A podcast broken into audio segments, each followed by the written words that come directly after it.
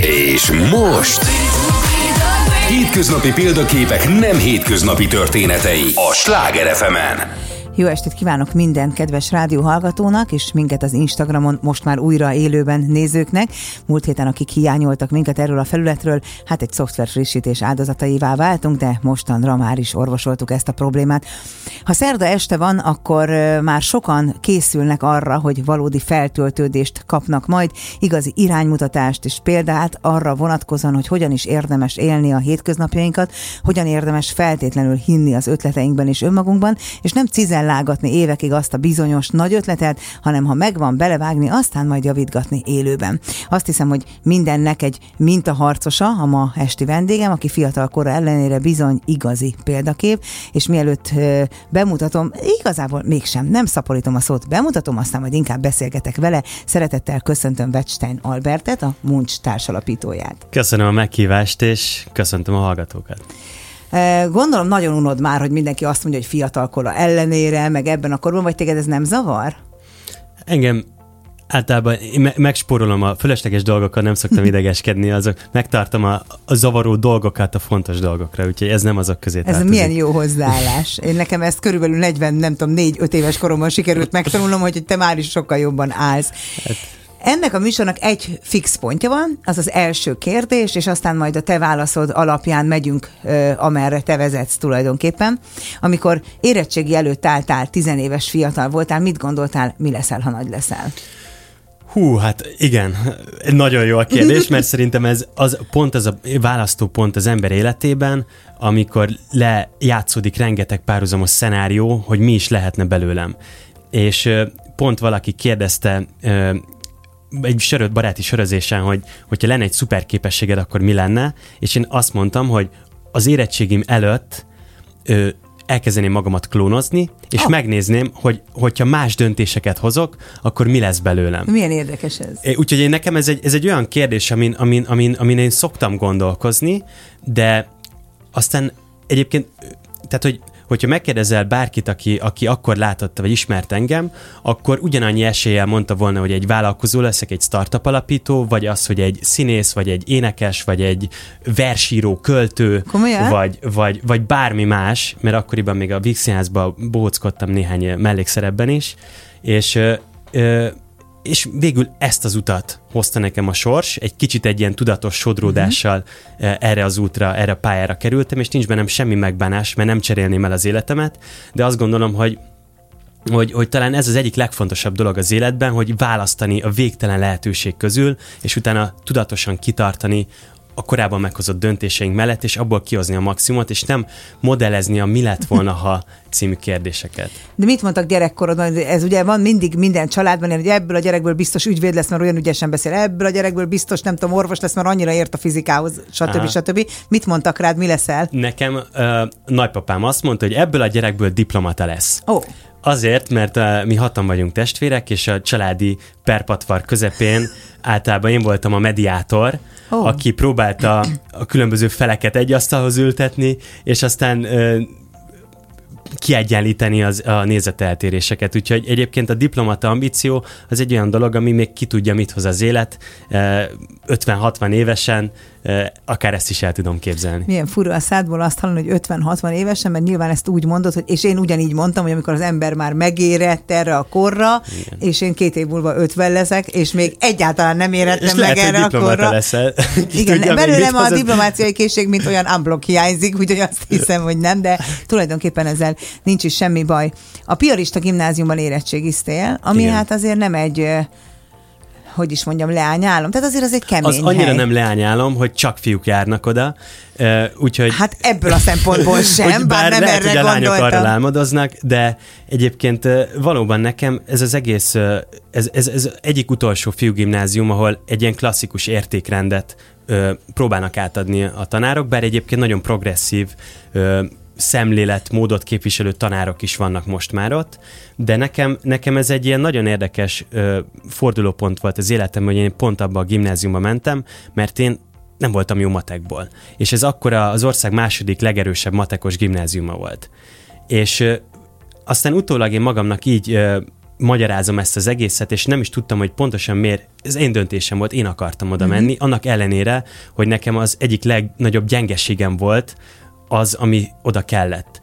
És, és aztán nem tudom, nekem a egyik kedvenc filmem volt a Batman, ahol a, a kisfiú beleesik a verembe, ahol a, a legnagyobb félelmeivel találkozik, és a, és a denevérek ijeszgetik, és utána eldönti, hogy ő a gyengeségeiből, a félelmeiből fog egy erősséget csinálni. És kicsi voltam, és kitaláltam, hogy ez leszek én. Én, én, én képes vagyok rá, és utána picit ugyanez volt, hogy a Corvinusra mentem, ahol szintén... Mi lett a matekkal a gimiben? Hát a matekkal a gimiben jó párszor meg, majdnem megbuktattak, és küzdöttem, és harcoltam, Igen? és utána egy színetes érettségével sikerült leérettségiznem, úgyhogy, úgyhogy azt, azt gondolom, hogy, hogy sikerült legalább magamnak bizonyítani, hogy képes vagyok olyan dologra, amiről akár a környezetem se gondolta volna. Hát ez a legfontosabb, nem igaz, hogy magadat leküzdeni?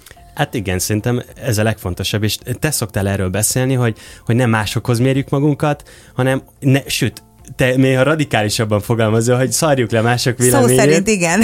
Így a pianisták után egyenesen ez a szó, aztán kicsit el is pirulok.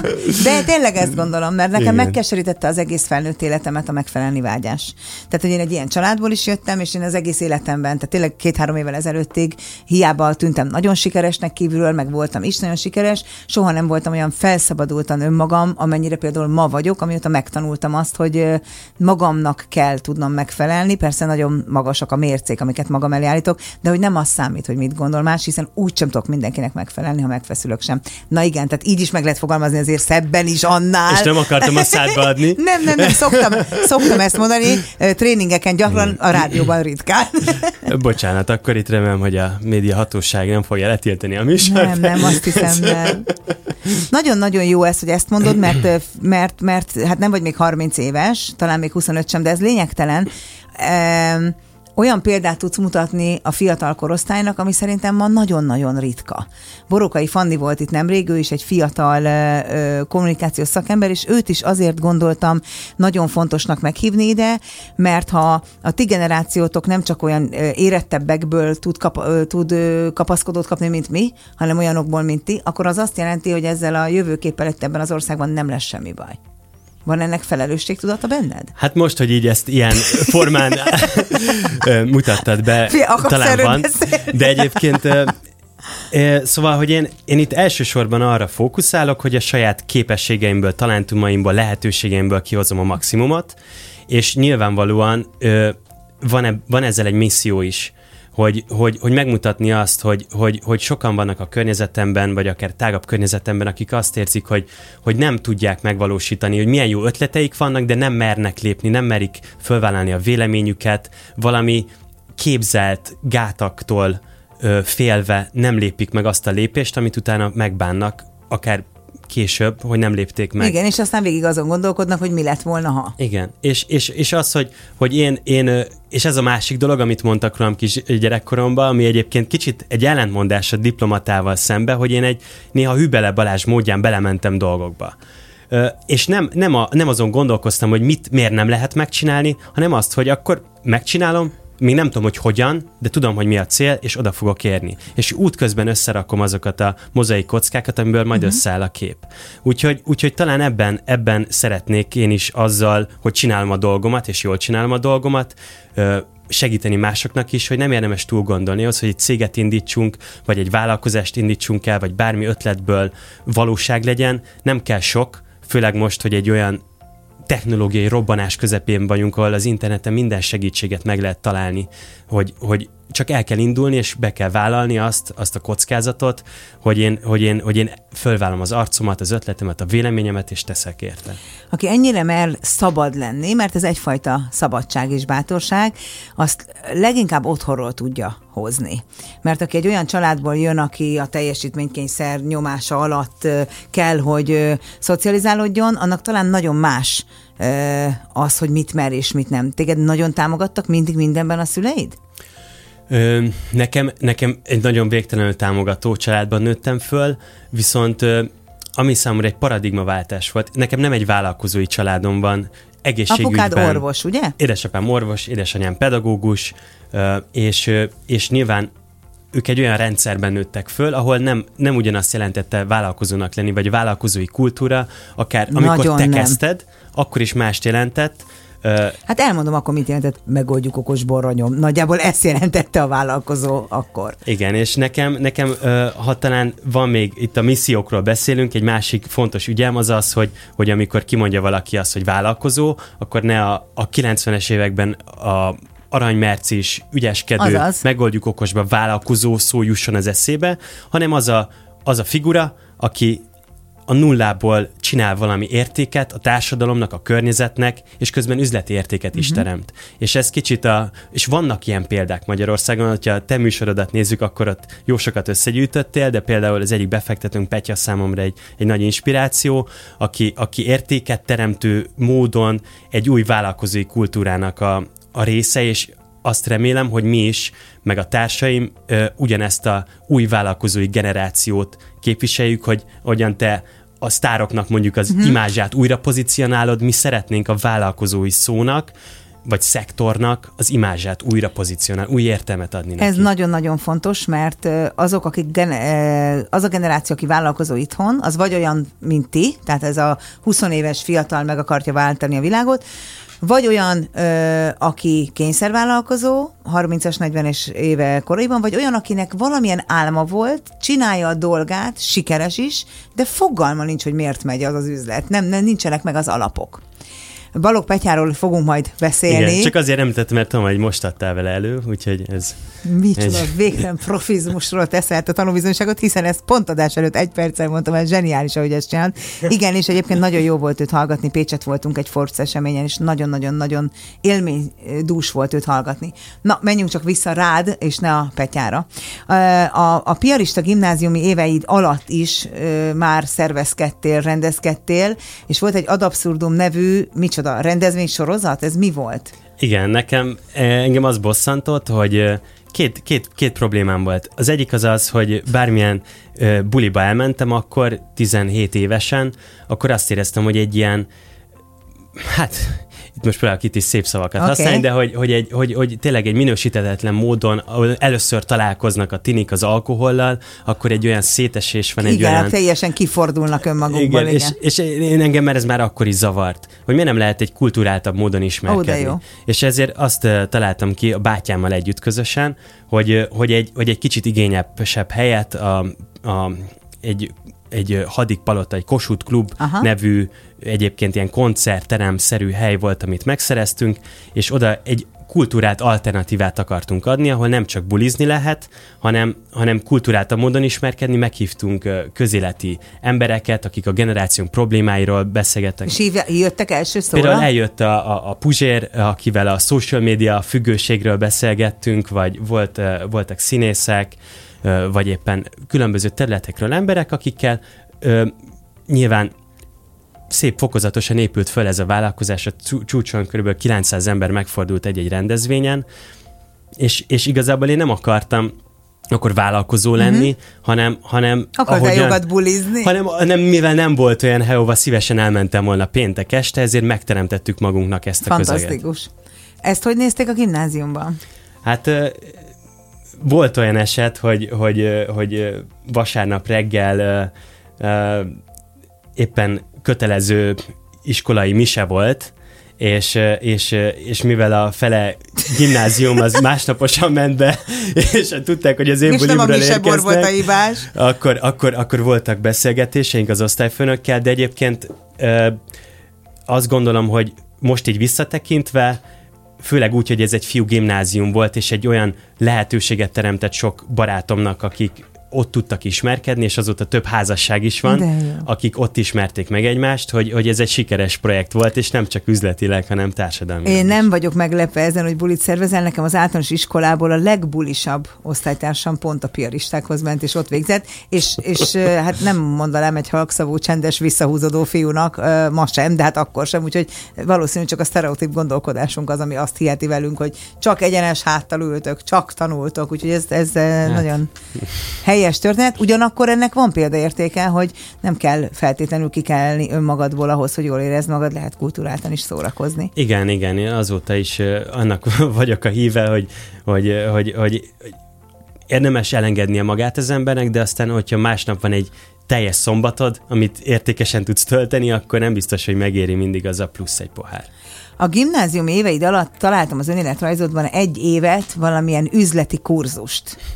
Ez, ez, a, ez a megteremtője a mai énednek, vagy ez mi volt? Hú, hát ez nekem egy nagyon érdekes ö, ö, élmény volt, és nagyon tüzetesen utánam néztél, úgyhogy köszönöm a, a kérdést. Egyébként ez szintén a piaristákhoz kötődik. Van, volt egy piarista öreg diák, aki egyébként kiment Amerikába, és utána egy, épp, csinált egy olyan alapítványt, amivel segít olyan magyar fiataloknak kijutni ösztöndiakkal az Egyesült Államokba, Aha. hogy akik, akikben nagy potenciált lát, és egy kicsit próbálta még, még ezt is a 90-es években behozni ezt az amerikai stílust, mentalitás, mindsetet, amit egyébként te is... Összeköt minket abszolút, és erről fogunk is beszélni Igen, ma. egyébként őt Forgács Péternek hívják, és, és ő alapított egy ilyen ösztöndi alapítványt. És kész, csináltak egy, egy ilyen üzleti képzést, egy hetes képzést, egyébként ez Erdélyben volt, és én oda jutottam el, akkor találkoztam először azzal a szóval, hogy startup, egy hét alatt kellett kidolgozni egy ötletet, és akkor, akkor jöttem rá arra, hogy, hogy, hogy, hogy igazából ez egy olyan dolog, amivel egy ötletből meg lehet valósítani egy saját projektet, és talán ott történt az első ilyen paradigmaváltás. Mennyit hatnak ránk a, ezek a fiatalkori élmények? Üm, üzlet, érettségi, nyilván el kellett menni az egyetemre, meg akartál is, Corvinus, nem nagyon akartál, de a szüleid akarták, értem. International Business, ugye, ezt tanultad és pontosan néhány nappal ezelőtt láttalak két büszke szülő között állni az Instagram oldaladon a diplomáddal a kezedben, és azt írtad alá, hogy jobb később, mint soha. De hogy közben meg 2021-ben már azért a tanulmányodat befejezted, tényleg az az egy szakdolgozatot kellett leadni, ez nem sikerült két év alatt, vagy mire vártunk ennyi ez, ideig? Ez így történt, tehát közben sok volt, volt a biznisz. Volt néhány fordulat, igen, az életemben. Én én nekem, tehát azért egy hányatatott sorsa van ennek a diplomának, de nagyon örülök, hogy most már múlt időben lehet erről beszélni. Hozzá. Köszönöm. Hát igazából ugye rögtön elkezdtem egy vállalkozást már a buli szervezés után az egyetem évek alatt, amiből én kiszálltam, akkor jutottam el az Egyesült Államokba, és nekem ez annyira megtetszett, ott egy képzésen a vettem Google részt. campusán, ugye? Így van. Oda hogy kerültél? Lehetett pályázni, és Ö, kiválasztottak? Igen, van egy, egy ilyen fiatal ö, tehetségeknek szóló verseny, amin, amin, amin ki lehetett jutni Franciaországba, ahol ahol meg lehetett pályázni a Google-nek, a, tehát egy szép lassan de a mozaik kockák darabonként álltak össze, de és úgy jutottam el az Egyesült Államokba egy néhány hónapra, ahol egy, a Google-nek egy képzésén egy ilyen kreatív vezetők, kreatív vezetői képzésen vettem részt, miután egy startupnál dolgoztam, és nekem ez nagyon megtetszett. Nem csodálom. És gondoltam, hogy én akkor én itt is maradok, és meg is... Ez sem csodálom. És meg is pályáztam egy újabb ösztöndíjat, amivel, amivel ö, egy néhány ö, hónapos tart, budapesti otthonlét után mentem volna egyből vissza ö, Washingtonba. Uh-huh. És ö, akkor jött a Covid, oh. így aztán a vízumomat ö, nem adták ki, úgyhogy itthon, itthon ragadtam, és aztán most már egy utólag rájöve ö, azt kell, hogy mondjam, hogy, hogy néha a legnagyobb bajok képében kopogtatnak be a legjobb dolgok Ez az ember életében. Igen, mert nem is látnád meg azt az utat, ha nem lennél kénytelen nézni, nem lennél bajban vagy kihívásokkal teli. Képzeld el ebben a műsorban, elképesztően érdekes, és nem tudatos választás alapján, de most már, most már te közel a 80. vendég vagy, és biztos vagyok benne, hogy 75-en, én így, így fogalmazok, Amerika fertőzöttek, de én ezt jó értelemben gondolom. Tehát valami olyan mindsetet, olyan gondolkodásmódot hoztak el a tengeren túlról ide, ami szerintem determinálja a mai sikerességüket, bátorságukat, tenni akarásukat, és hát lám, te is egy ilyen vagy. Amikor olvastam a felkészülést, akkor láttam, hogy a Google-nél voltál, de amikor meghívtalak, erről fogalmam nem volt. Szerinted ez egy átok, vagy egy áldás ez az Amerika? Kérdezem ezt azért, mert én például soha nem tudom ezt megválaszolni, ezt a kérdést.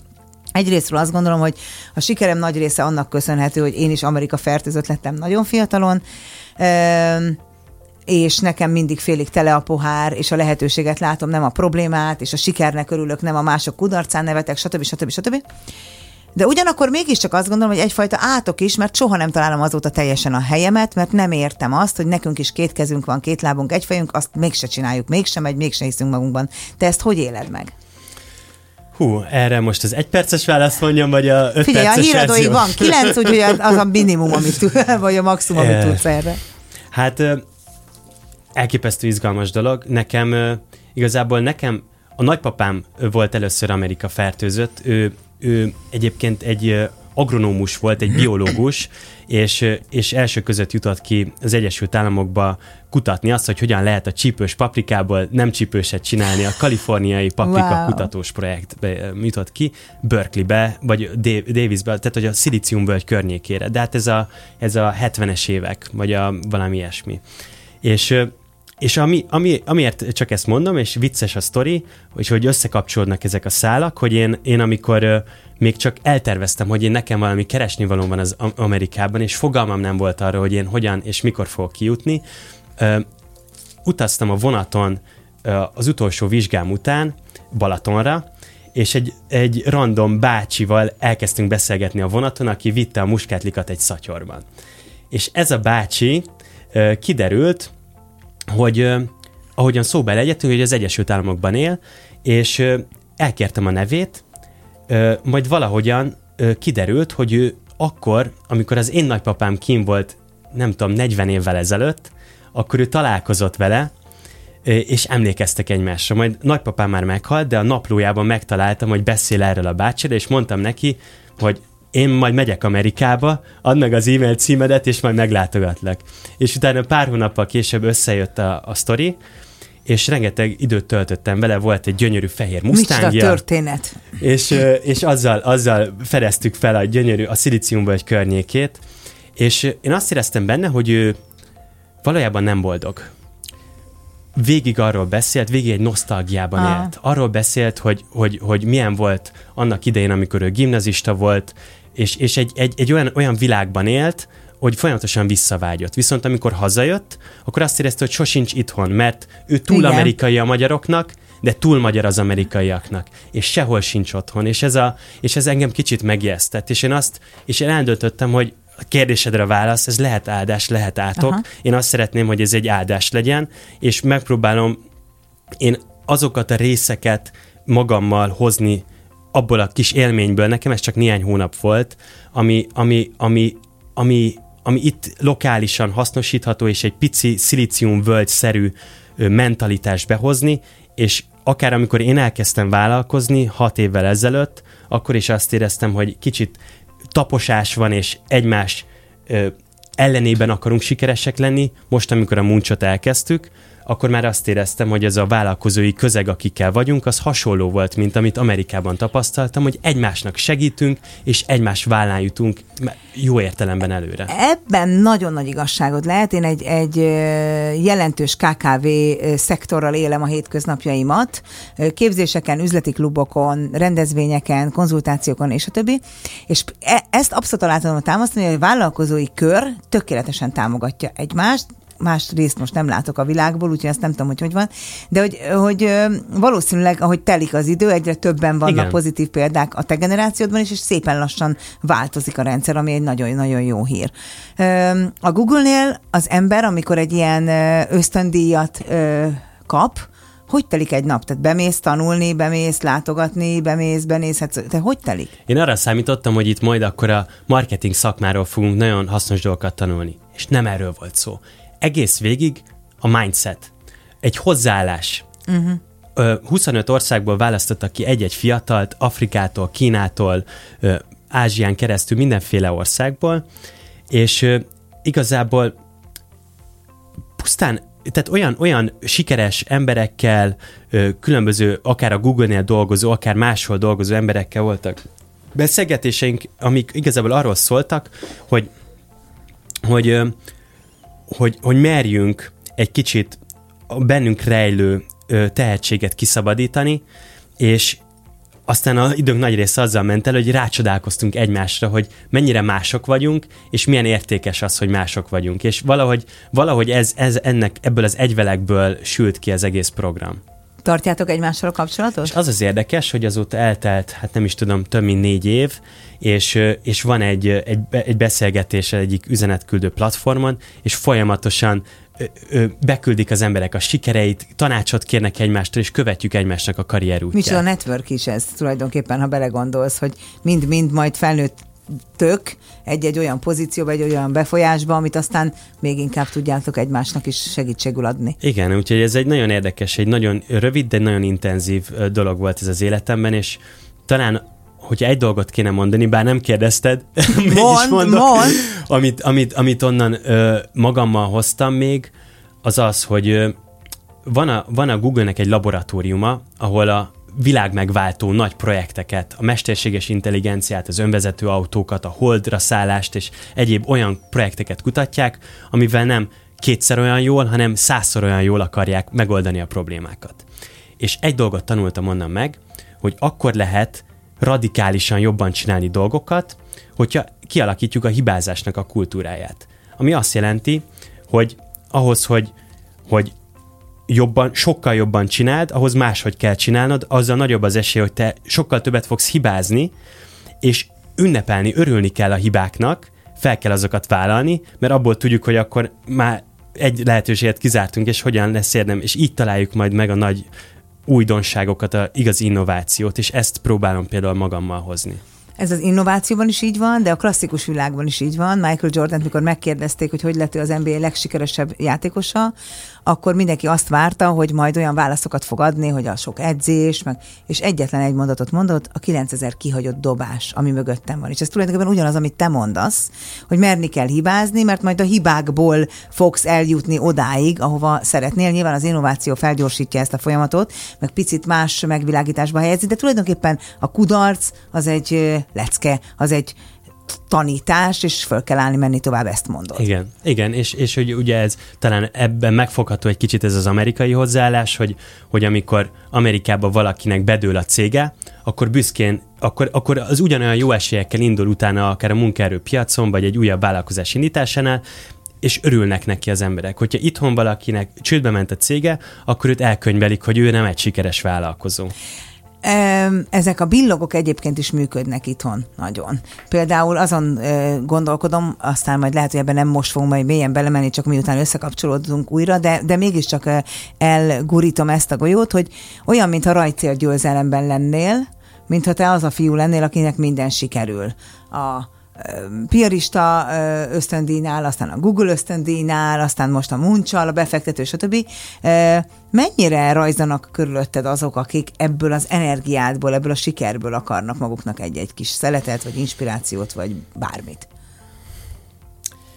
Um, én azt érzem, hogy jó emberek vesznek körül, és talán ez a legfontosabb, hogy, hogy ebben van tudatosság, van szerencse, és, és szerintem, hogyha te jól csinálod a dolgokat, meg, meg őszinte vagy, és sugárzol magadból egy hozzáállást a dolgokhoz, uh-huh. akkor hasonszörű embereket fogsz magad köré gyűjteni.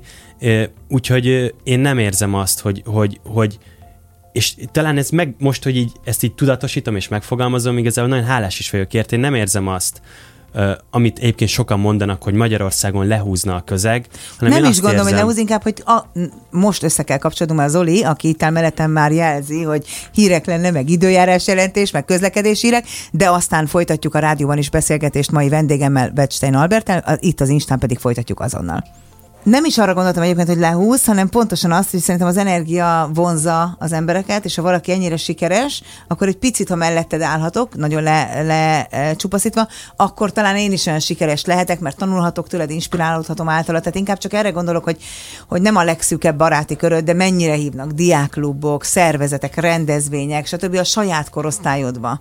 Hát te abszolút. Tehát, hogy, hogy ez talán biztos azért kérdezed, mert neked is vannak hasonló élményeid, hogy hogyha az ember elkezd látszani, meg elér sikereket, akkor elkezdik széttépni minden irányból. És ahhoz, hogy egyben maradjon az ember, meg kell tanulni nemet mondani. És talán nekem ez az egyik ö, nehéz ilyen személyiség fejlődési lépés, amit meg kellett lépnem, és még mindig dolgozom mm. rajta, hogy tudjak nemet mondani, mert, mert bár itt nagyképűen mondtam az elején, hogy, hogy ugye nem kell foglalkozni mások véleményével, én olyan ember vagyok, hogy nem szeretem, de szerintem mindenki olyan. Igen, de nem, nem ilyen szeretem, amikor nem értelemben szeretnek. mondtad, hanem abban, hogyha van egy világ Igen. megváltó ötleted, akkor nem félni Igen. kell attól, hogy mit szólnak, hanem elindítani.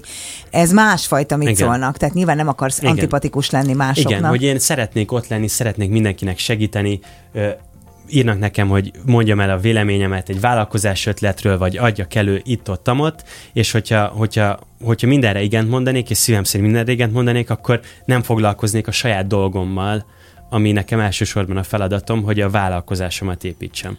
Úgyhogy erre ki kellett alakítanunk er- egy, egy szabályt, hogy, hogy minden megkeresés csak úgy mérlegelünk, hogyha annak olyan értéke van, hogy az, hogy az jó a cég szempontjából uh-huh. is emeli a céget, újabb emberekhez juthatunk el, akkor vállaljuk el, vagy hogy egy olyan társadalmi ügyet tudunk támogatni, ami igazán fontos.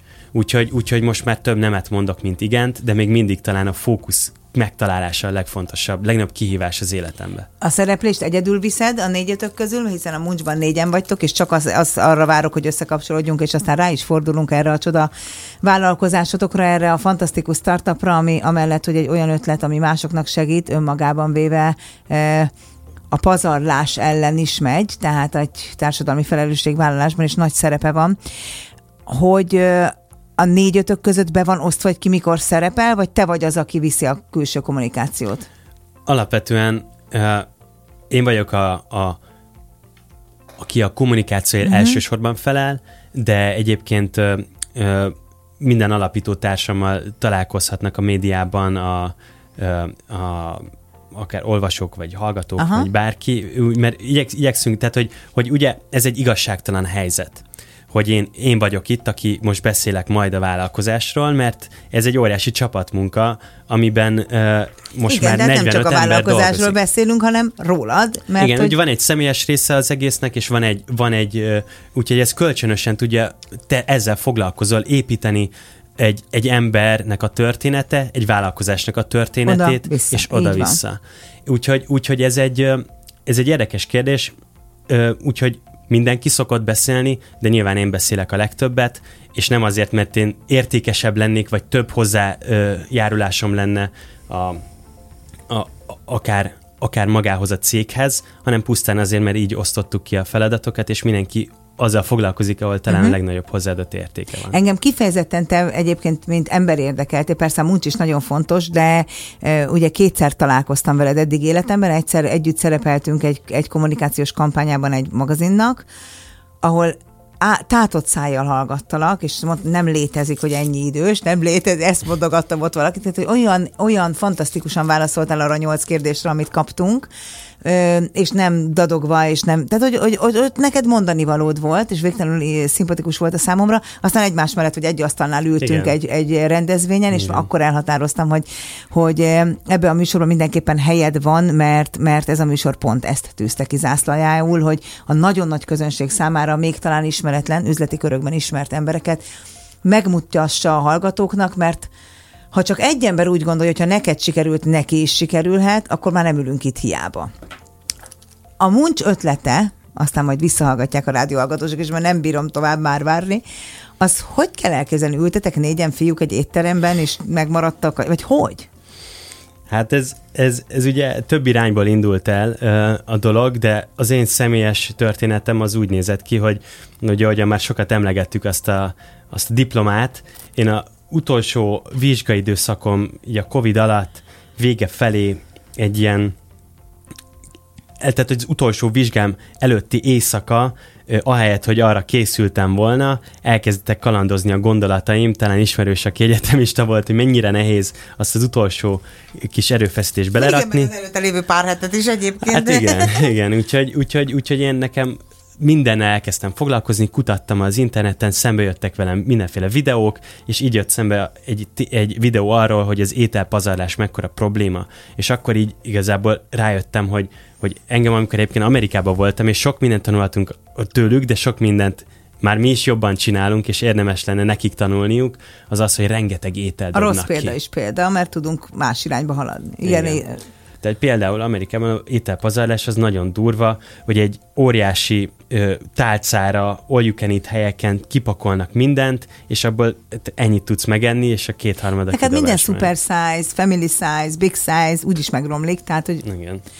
Oké, okay, nézted ezt a videót. Gondolom azért ezt a videót nem egyedül nézted a világban, mégis Nem, neked nem, van Muncs nevű vállalkozásod a társaiddal. Csak hogy én ilyen voltam, hogy, hogy, hogy, hogy ott egy probléma, hogyha nem voltak igényes bulik, akkor az, hogyha és a, minden vállalkozásom egy picit azért személyes motivációból is indult, hogy a saját problémát akartam megoldani, uh-huh.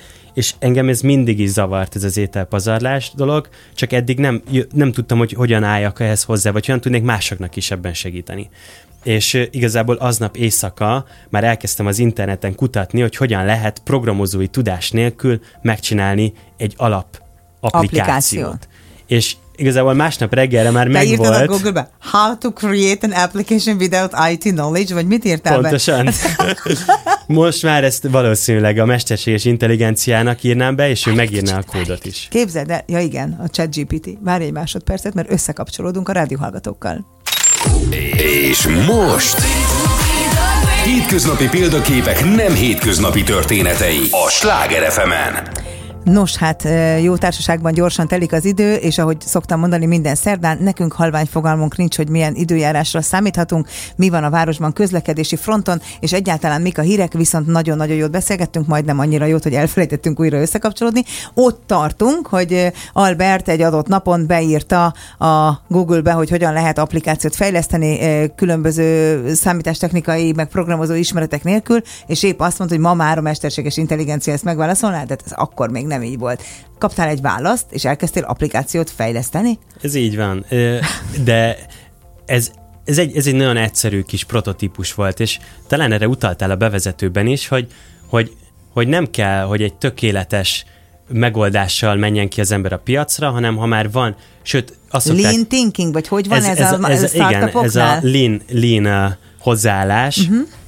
Hogy, hogy az ember, hogyha úgy megy ki az első termékével a piacra, hogy azt nem szégyelli, akkor túl korán, ö, illetve, bocsánat, túl későn mutatta Igen, meg. mert mindenki arra, hogy majd akkor, ha tökéletes lesz, majd akkor, ha nincsen, most van az ideális időpont, és majd fejlesztgeted a, a tapasztalatok birtokában. Igen. Úgyhogy, úgyhogy ez, egy, ez egy abszolút nem működő, félkész dolog volt, de már megvolt a Munch név, és ö, megvolt a koncepció, Ha valaki gondolkodik, hogy miért ez a név, angolul ez a majszolásnak a szava, és gondoltad, hogy ez jó lesz, aztán nem tudtad, hogy milyen nagy problémát fogsz a válladra venni, hogy mindenki azon gondolkodik, mi ez? Mancs, muncs, hogy kell ejteni?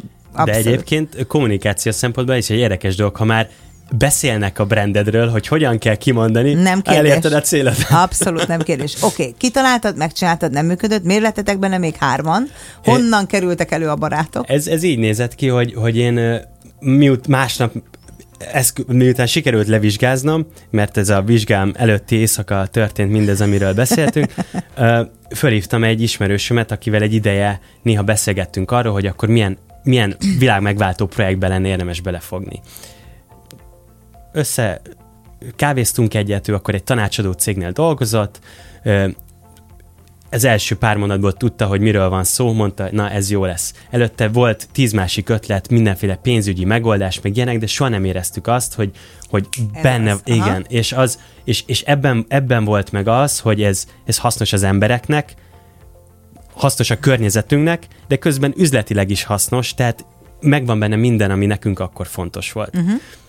Pár nappal később egy egyetemi előadás után összeverődött egy kis társaság, és ott mutogattam a, az akkori nagyon nem rossz. működő cuki appodat. Igen, hogy ez egy ilyen alkalmazás lesz, és most keresik az első éttermeket, és oda jöttek az emberek, kérdezgették, hogy ez micsoda. A, ugye most már azért több mint 300 ezer használója vagy fel, közel Hát most 300 több ezer. mint vagy- 600 ezer. 600 ezer tavaly volt 300 ezer ezek szerint, egy cikk szerint, akkor úristen milyen dinamikus fejlődés ez.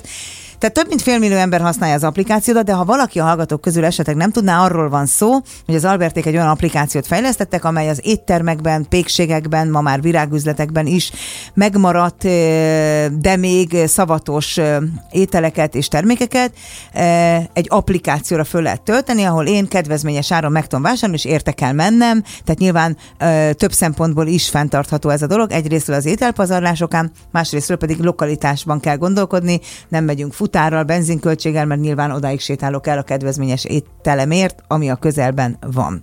Oké, okay most csak azért akartam, hogyha valaki nem tudja, miről Persze. beszélünk, nem most távozzon a rádió elől. Igen. Most már még inkább érdekli a kedves hallgatókat. Van, tehát igen, szupermarketek, pékségek, bárki, a kétele foglalkozik, az féláron rajtunk keresztül adja el most már egyre többen. Tessék letölteni az, az alkalmazást.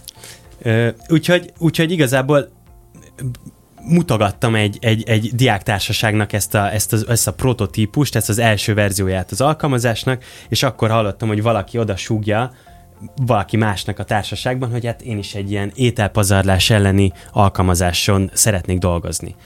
Oda mentem hozzá. Ne ő... dolgozz itt van ez! és elkezdtünk beszélgetni. Aha. Kiderült, hogy ő egy másik barátjával szinte ugyanezen az ötleten kezdett dolgozni, és akkor elkezdtünk ismerkedni, ez nem tartott sokáig, hanem körülbelül egy hétig, és utána eldöntöttük, hogy mi üzlettársak leszünk. Ők már, ott volt Boti, Kirill, itt volt Albert és Bence. Igen, Kirillt ismerem én még a négy Igen. esetekből. Kirill volt az, aki, aki, aki, akivel találkoztam ezen a rendezvényen, neki volt egy barátja, Boti, aki már egy sokkal jobb informatikai tehetséggel Aha. bírt, mint én, és ő készítette el igazából azt a verzióját az alkalmazásnak, ami, ami, már, ami már még mindig nem volt tökéletes, de már kimertük rakni az emberek elé.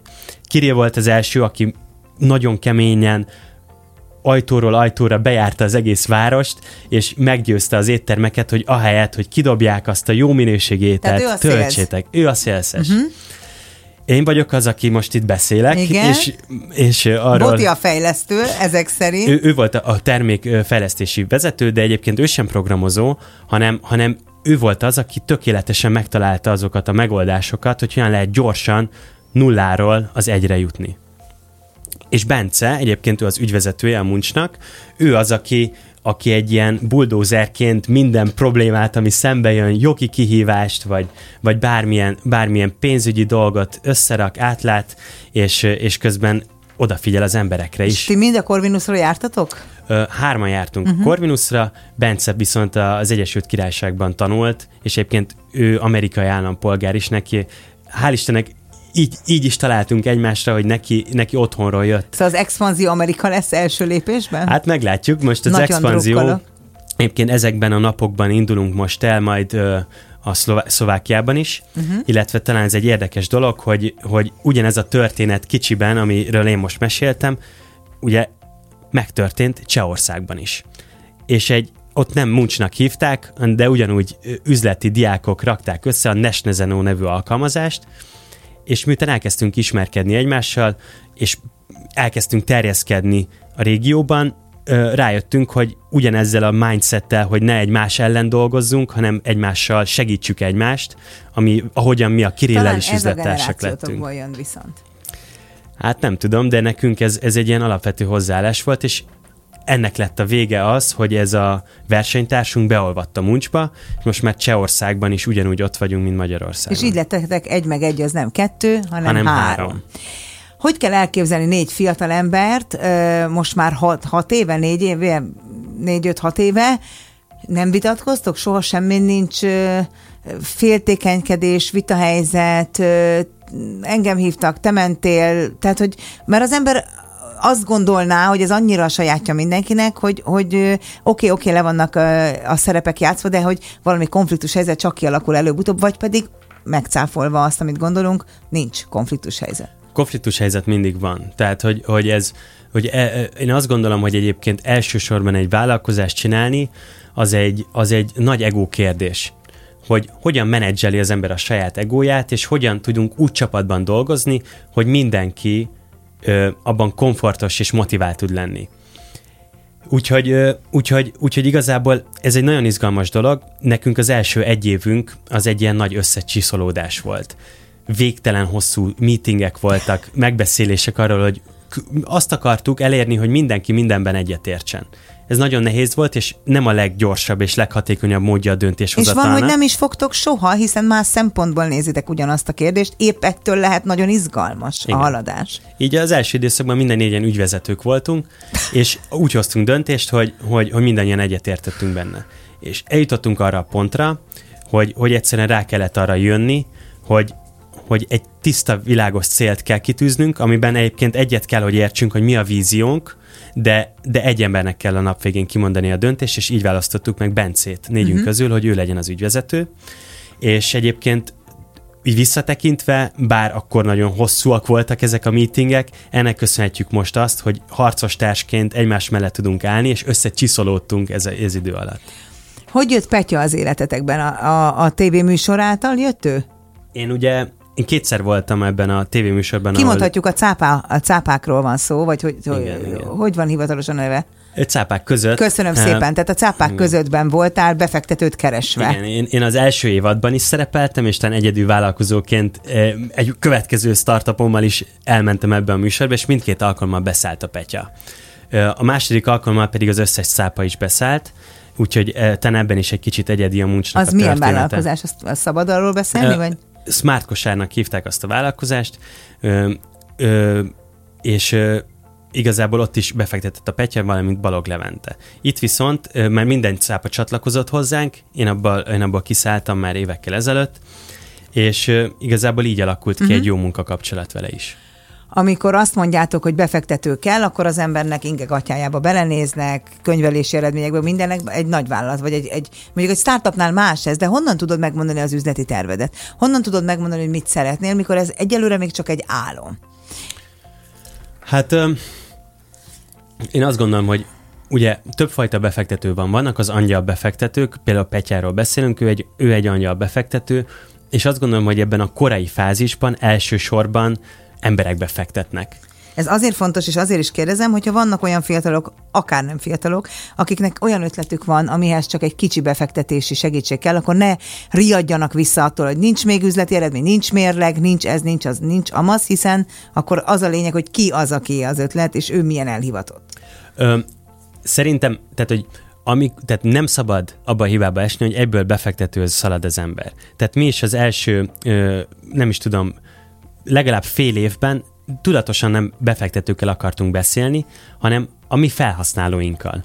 Hiszen nekik csináljuk a terméket, és hogyha minket már használnak, mi értéket adunk valakinek, uh-huh. akkor lesz olyan befektető, aki meglátja abban a potenciált. Ha viszont pusztán csak egy ötlettel kopogtatunk a befektetőknél, lennék, hogy bármi bizonyítékunk legyen, nehezebb elhinni azt a történetet. Hát tulajdonképpen az éttermekhez, pékségekhez, stb. ti pénzt visztek, nem kell kidobniuk azt, ami lejár, megszárad, elromlik, stb., hiszen ti még jókorában, lejárat előtt értékesítitek kedvező áron. Tehát gondolom ez a része a piacnak tártkarokkal várt titeket. Uh, hát Alapvetően azért voltak hosszú beszélgetések, ez nem egy olyan egyszerű történet, hiszen egy nagyon régi, berögzött módszere van, ahogyan a vendéglátásban, vagy bárhol kezelték a felesleget. Talán az volt egy fordulópont a Munchnak is az életében, hogy ahogyan bárki, hogy elmegy boltba vagy étterembe, látja, hogy folyamatosan emelkednek az árak, és akár a, a, a rezsiárakat, hogyha megnézzük akkor is, vagy akár a Covid alatt is rengeteg vendéglátó egy nagyon nehéz helyzetbe került, és ezek mind abba az irányba mutató dolgok, hogy rá kellett nekik is jönni, hogy mekkora értéke van annak az ételnek, amiben uh-huh. belekerül az a rengeteg alapanyag, az a rengeteg munka, amit a, az alkalmazottak beletesznek, és, és mekkora veszteség az, minden forint egyre jobban fáj nekik, akik az élelmiszeriparban dolgoznak.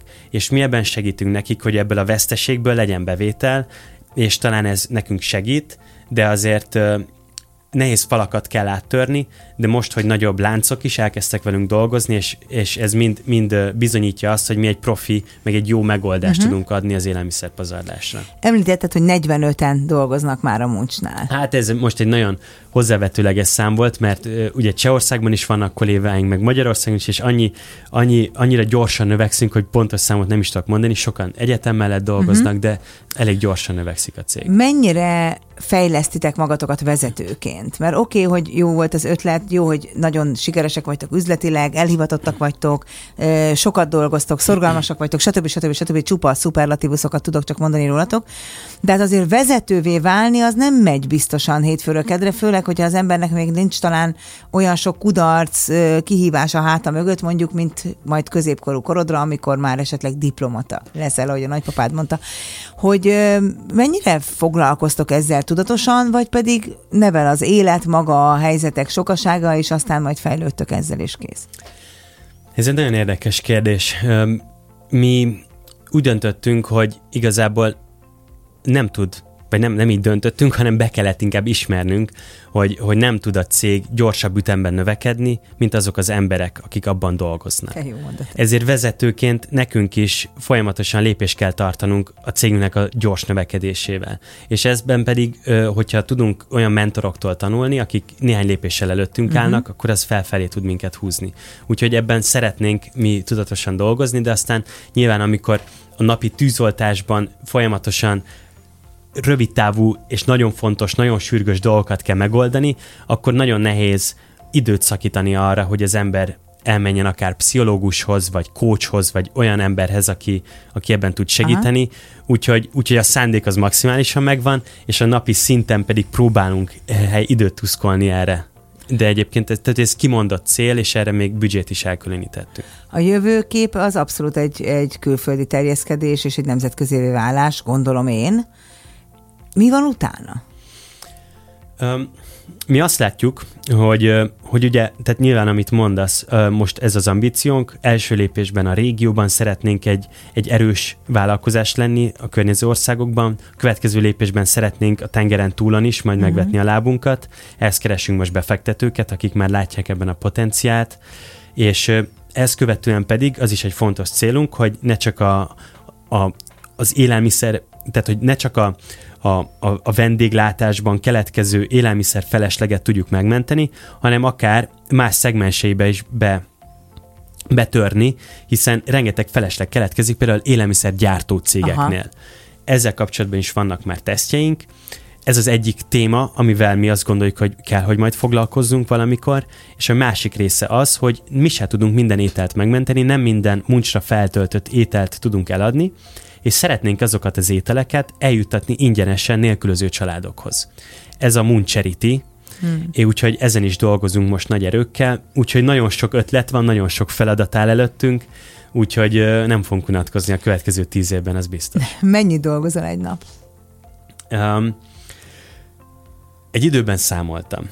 Aztán annyira ijesztő volt, hogy inkább abba hagytam. Hánykor kezd fel? Uh, én, én, én, én sokáig alszom. Én egy, én egy, egy éjjeli bagoly vagyok, és bár sok motivációs könyv azt írja, hogy ez a hogy akik korán kelnek, azok aranyat lelnek, vagy nem is tudom, és hogy... hogy szeri... A másik fele a motivációs könyveknek meg azt mondja, hogy ne erőszakold meg a biológiai órádat, van a pacsírta meg a bagoly típusú ember, aki korán kelő és korán fekvő, az csinálja úgy, de aki késő kelő, későn fekvő, az inkább úgy, mert a teljesítményed csúcsát nem tudod elérni, ha a saját biológiai személyiségedet megerőszakolod. Abszolút. Köszönöm szépen. Ez ez, ez, ez tá- tudományos tény, nem én mondom és, és, és én ezt végtelenül látom támasztani, akár a gimnázium éveim alatt, amikor nekem hatkor fel kellett kelnem minden nap, és egész nap egy zombi vagyok, az értékes idő a napomból sokkal kevesebb. Úgyhogy én sokáig alszom. Az mit jelent? Kilencig? Nyolcig? Tízig? Hát, kilenc, 9 és 10 között kezdek el csak dolgozni. Jó, hát akkor nem alszol olyan sokáig, ha akkor már elkezdesz dolgozni, tehát nem kell azt kell elképzelni, hogy délig ö, fekszel az ágyban, tehát 8-ig alszol kb. Bár ezért... ezzel kapcsolatban nyilván van nekem, ö, tehát van olyan kollégám, aki meg már reggel hétkorban van, Bence egyébként a talán a legkeményebb. Hát ő akkor egy pacsírta. Munka, de, ő, de ő az utolsó is, aki elhagyja az Aha. irodát, úgyhogy ő az, aki amerikai. Hát, Mindent értek. Úgyhogy, úgyhogy, úgyhogy, úgyhogy, úgyhogy viszont nekünk most az a mottónk, hogy do more with less, hogy csinálj többet, kevesebből, és nem, nem az a cél, hogy sokat dolgoz, hanem okosan dolgoz, ebben a fázisban okosan és sokat, de hogy, hogy amit, amit, amit meg lehet, tehát most próbáljuk azt a hozzáállást követni, hogy amit már nem feltétlenül csak mi tudunk megcsinálni, arra keressünk valakit, aki akár jobban meg tudja csinálni, de legalább úgy, vagy Aha próbálunk mindent automatizálni következő lépésben, és mindent ledokumentálni, és így fog összeállni az a nagy csomag, amivel mi egy nagy nemzetközi tudástárat tudunk építeni, és egy nagy nemzetközi céget. Egészen fantasztikus, de hallgatni is, tehát hogy kérdés nincs, hogy ez sikerülni fog, a kérdés csak az, hogy mikor.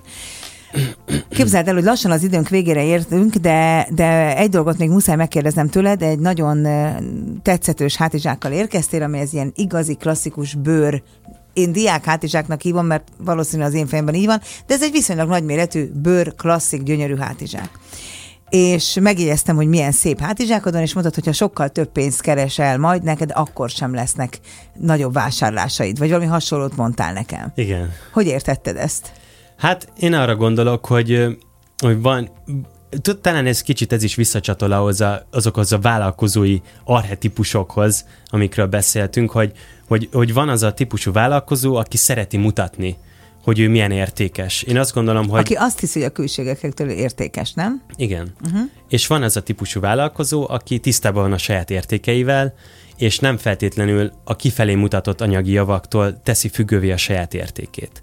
És én inkább remélem azt, hogy, hogy, hogy ha majd egyszer nekem is sok pénzem lesz, mert jelenleg sokat ér ez a cég, de, de minden benne van. De minden benne van, és mindent És ez a vállalkozó élet első 20-25-30 évében így van, mert nekem is így van.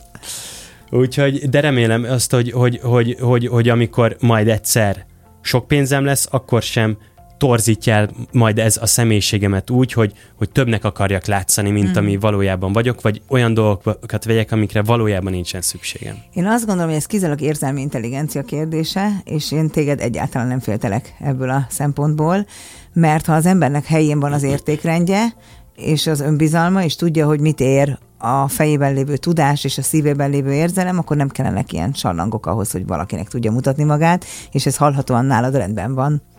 Köszönöm szépen, és remélem, hogy 20 év múlva is, amikor beszélgetünk, akkor, akkor kiállom majd ezt a próbát. Én nagyon szeretnék olyan jól lenni, hogy 70 éves koromban is vendégül láthassalak, és a sikereidről faggathassalak, és kérdezősködjem tőled. Nagyon nagy élmény volt számomra ez a beszélgetés, nagyon szépen köszönöm, hogy eljöttél. Én is nagyon élveztem ezt a beszélgetést, remélem a hallgatók is, úgyhogy remélem, hogy folytatjuk. Hát legyen így. Kedves hallgatók, az elmúlt egy órában Wettstein Albert volt a vendégem, a Munch társalapítója. Ez egy applikáció, egy, egy üzleti vállalkozás, aki eddig még nem ismerte, nem töltötte le, az most tegye meg, hogy az adás után ezt azonnal pótolja.